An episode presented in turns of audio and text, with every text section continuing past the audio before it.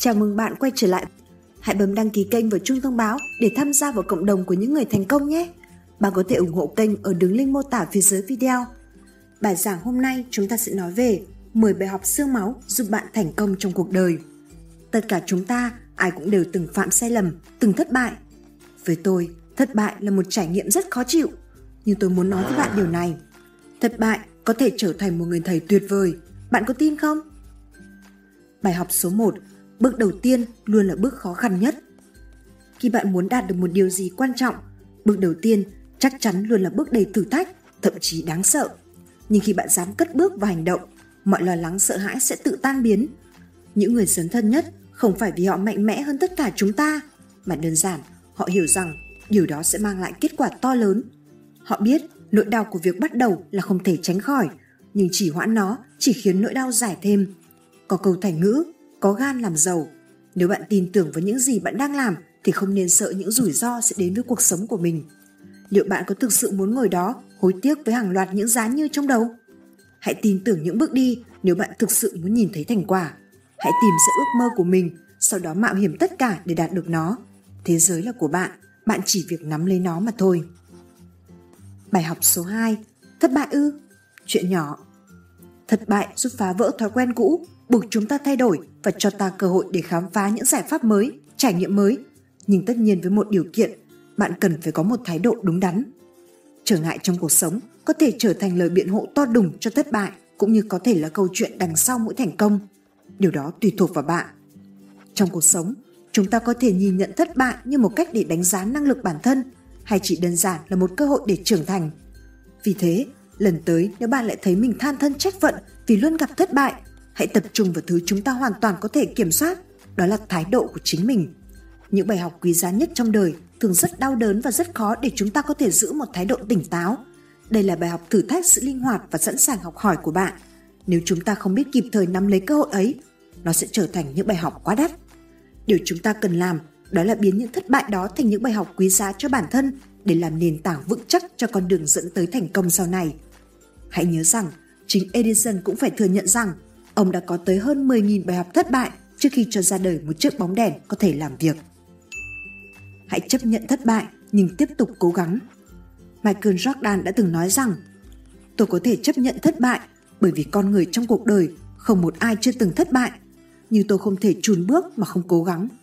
Thất bại sau đó sẽ trở thành một phương tiện để đi tới một kết thúc, chứ không phải là sự kết thúc của tất cả. Nói cách khác, thất bại là một phần trong cuộc hành trình của chúng ta hướng tới thành công. Mọi người đều có thể không thành công ở một thời điểm nào đó. Điều quan trọng là chúng ta cần phải can đảm để vượt qua và tiếp tục cố gắng. Hãy tiếp tục tiến về phía trước bất chấp thất bại. Chắc hẳn bạn biết đến Walt Disney phải không?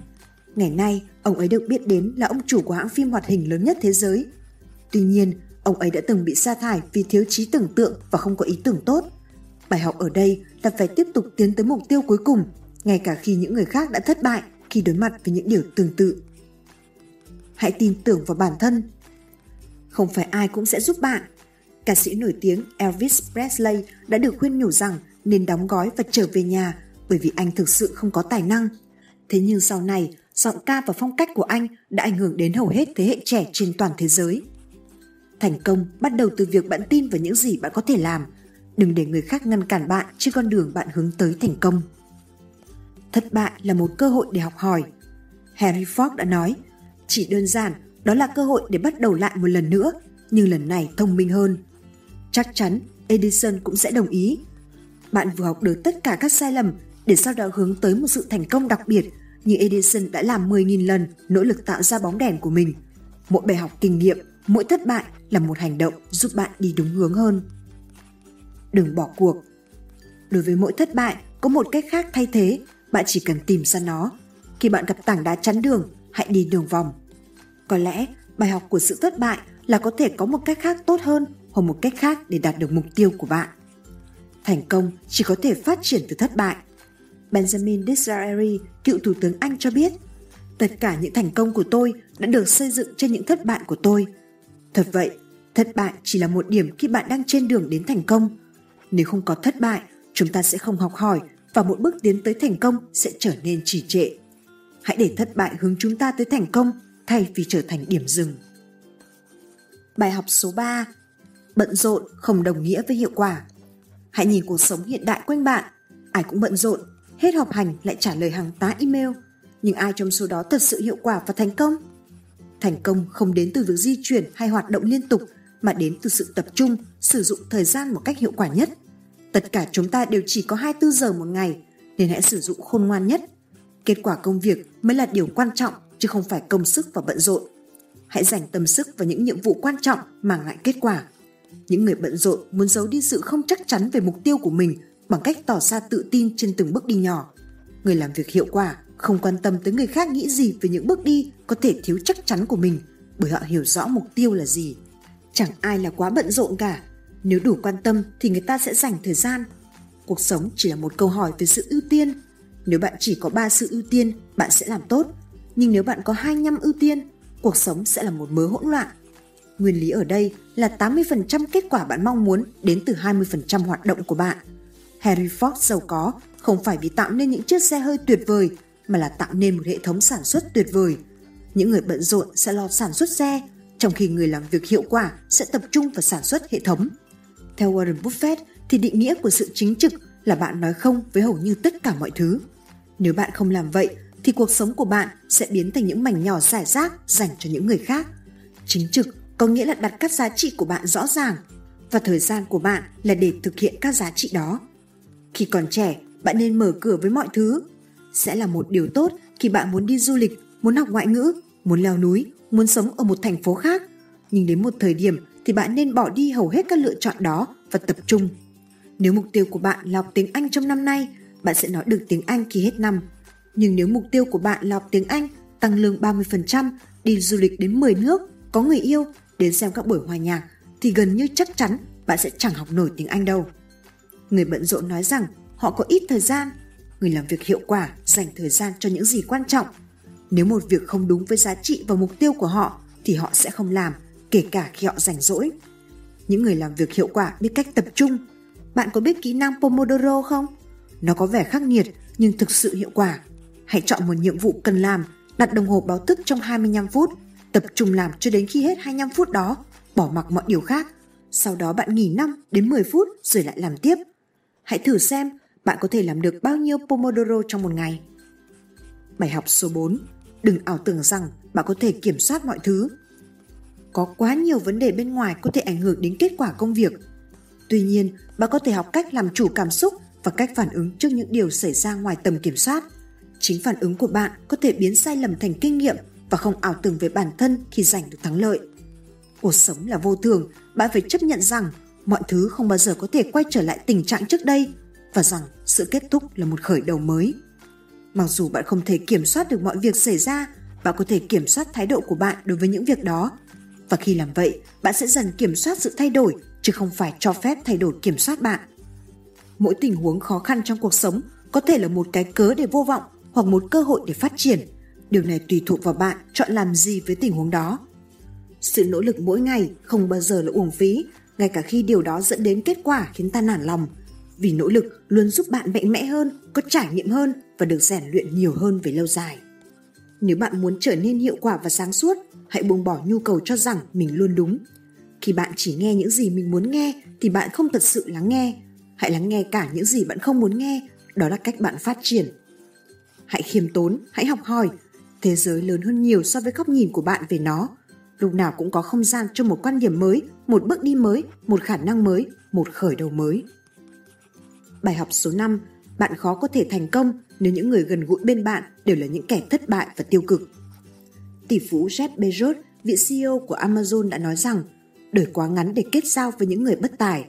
Hãy cố gắng bao quanh mình những người truyền cảm hứng, những tấm gương khiến chúng ta nỗ lực để trở nên tốt đẹp hơn, và có thể bạn sẽ trở nên như vậy. Còn với những người tiêu cực, những người kéo bạn xuống, tại sao bạn lại cho phép họ trở thành một phần trong cuộc sống của mình? Đừng lãng phí thời gian với những người chỉ khiến bạn cảm thấy mình vô dụng, lo lắng hoặc chán nản.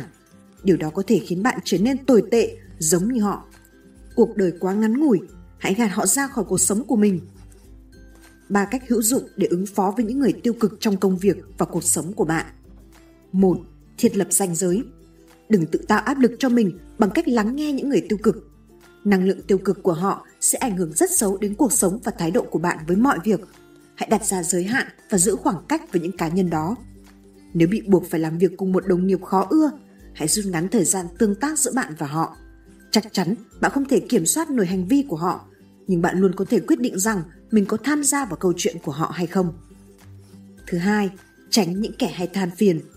Những người hay than phiền sẽ chẳng giúp ích được gì cho bạn. Họ không làm gì ngoài việc xoáy sâu vào các khó khăn và vấn đề. Nhiều lúc họ còn hủy hoại các phát kiến của bạn và cuốn bạn vào guồng cảm xúc tiêu cực của họ. Nếu bất kỳ ai trong cuộc sống của bạn, bao gồm bạn bè, người thân, đồng nghiệp, có dấu hiệu phàn nàn quá mức, tốt nhất bạn nên hạn chế tiếp xúc và chỉ giao tiếp vào những lúc thực sự cần thiết. Thứ ba, loại bỏ những nhân viên tiêu cực. Văn hóa là một yếu tố quan trọng trong việc định hình thương hiệu doanh nghiệp của bạn. Chỉ cần một cá nhân bốc đồng cũng đủ khiến cho cả tổ chức bị ảnh hưởng. Trong tình huống đó, những nhân viên vốn dĩ bình thường sẽ bắt đầu cảm thấy khó chịu, hay thậm chí còn tệ hơn khi họ bắt đầu có những biểu hiện tương đồng với các nhân viên tiêu cực. Chính vì vậy, càng xử lý nhanh các thành phần nhiễu loạn này thì bạn càng làm chủ được tình thế. Hãy tổ chức các cuộc họp với nhân viên nhằm thảo luận các mối bận tâm và cho các cá nhân tiêu cực cơ hội sửa sai. Nếu hành vi xấu còn tiếp diễn, có lẽ đó là lúc bạn nên mạnh dạn ra quyết định thôi việc. Bài học số sáu. Giá trị của bạn phải được bắt nguồn từ bên trong. Bill Gates đã nói rằng, đừng so sánh bản thân với người khác. Làm như vậy là bạn đang tự xúc phạm mình đấy. Khi bạn để sự hài lòng và niềm vui bị tước đoạt bởi thói so sánh bản thân với người khác, bạn không còn làm chủ số phận của mình. Khi bạn cảm thấy hạnh phúc vì điều gì đó, đừng để những lời chê bai hay thành công của kẻ khác lấy đi niềm hạnh phúc đó. Chúng ta không thể vô cảm trước những gì người ta nói về mình, nhưng đừng so sánh mình với bất cứ ai hay quan trọng hóa quan điểm của họ. Khi đó, dù thiên hạ có nghĩ gì hay làm gì, bạn vẫn không bị lay động bởi niềm tin và giá trị bản thân bạn bắt nguồn từ bên trong, từ sức mạnh nội tâm. Bạn không bị ảo tưởng hay tuyệt vọng khi được tâng bốc lên mây xanh hay bị dìm xuống hố sâu. Bạn hiểu giá trị thật của mình. Mỗi cá nhân đều có những đặc điểm tuyệt vời riêng. Đà điểu rất giỏi chạy nhanh, còn đại bàng thì có khả năng bay cao. Không ai đánh giá cao đà điểu ở khả năng bay hay huấn luyện đại bàng để chạy nhanh cả. Albert Einstein nói rằng, mỗi con người đều là một thiên tài, nhưng nếu bạn đánh giá một con cá bằng khả năng leo cây, nó sẽ sống cả đời và nghĩ rằng mình thật ngu ngốc. Vì vậy, bạn cần biết rõ các giá trị của mình và chọn công việc phù hợp để giá trị đó được tỏa sáng. Thực tế đã chứng minh, chỉ cần người nào nắm vững kỹ năng và yêu thích công việc mình đang làm mới có khả năng trở thành người giỏi trong lĩnh vực đó. Bài học số bảy. Không phải ai cũng ủng hộ bạn. Thực tế là đa số mọi người sẽ không ủng hộ bạn. Một số sẽ chê bai dè bỉu, công kích, giận dữ, ghen tị. Nhưng thật ra, tất cả đều không quan trọng như bạn nghĩ. Steve Jobs nói, thời gian của bạn là hữu hạn, đừng phí hoài nó bằng cách sống cuộc đời của một người khác. Vốn dĩ, vấn đề nằm ở ngay giữa hai tai của chúng ta. Lời ong tiếng ve kẹt cứng trong tâm trí, hành hạ bạn, hút đi sinh khí và sự vui tươi của mỗi người.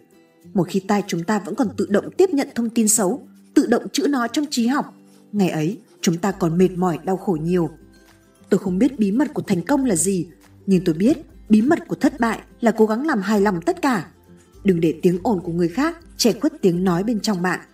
Nếu chúng ta không đi thì chúng ta sẽ không biết mình đạt đến điều gì, không biết mình thất bại hay thành công. Vì thế, hạnh phúc là được làm việc mình yêu, thành công là yêu việc mình làm. Chúng ta sẽ không cần phí thời gian và sức lực cố gắng làm hài lòng tất cả mọi người.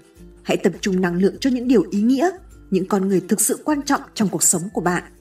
Hãy nhớ câu nói của chàng ca sĩ trẻ Sơn Tùng em tê pê, muốn ngồi ở vị trí không ai ngồi được thì bạn phải chịu được cảm giác mà không ai chịu được.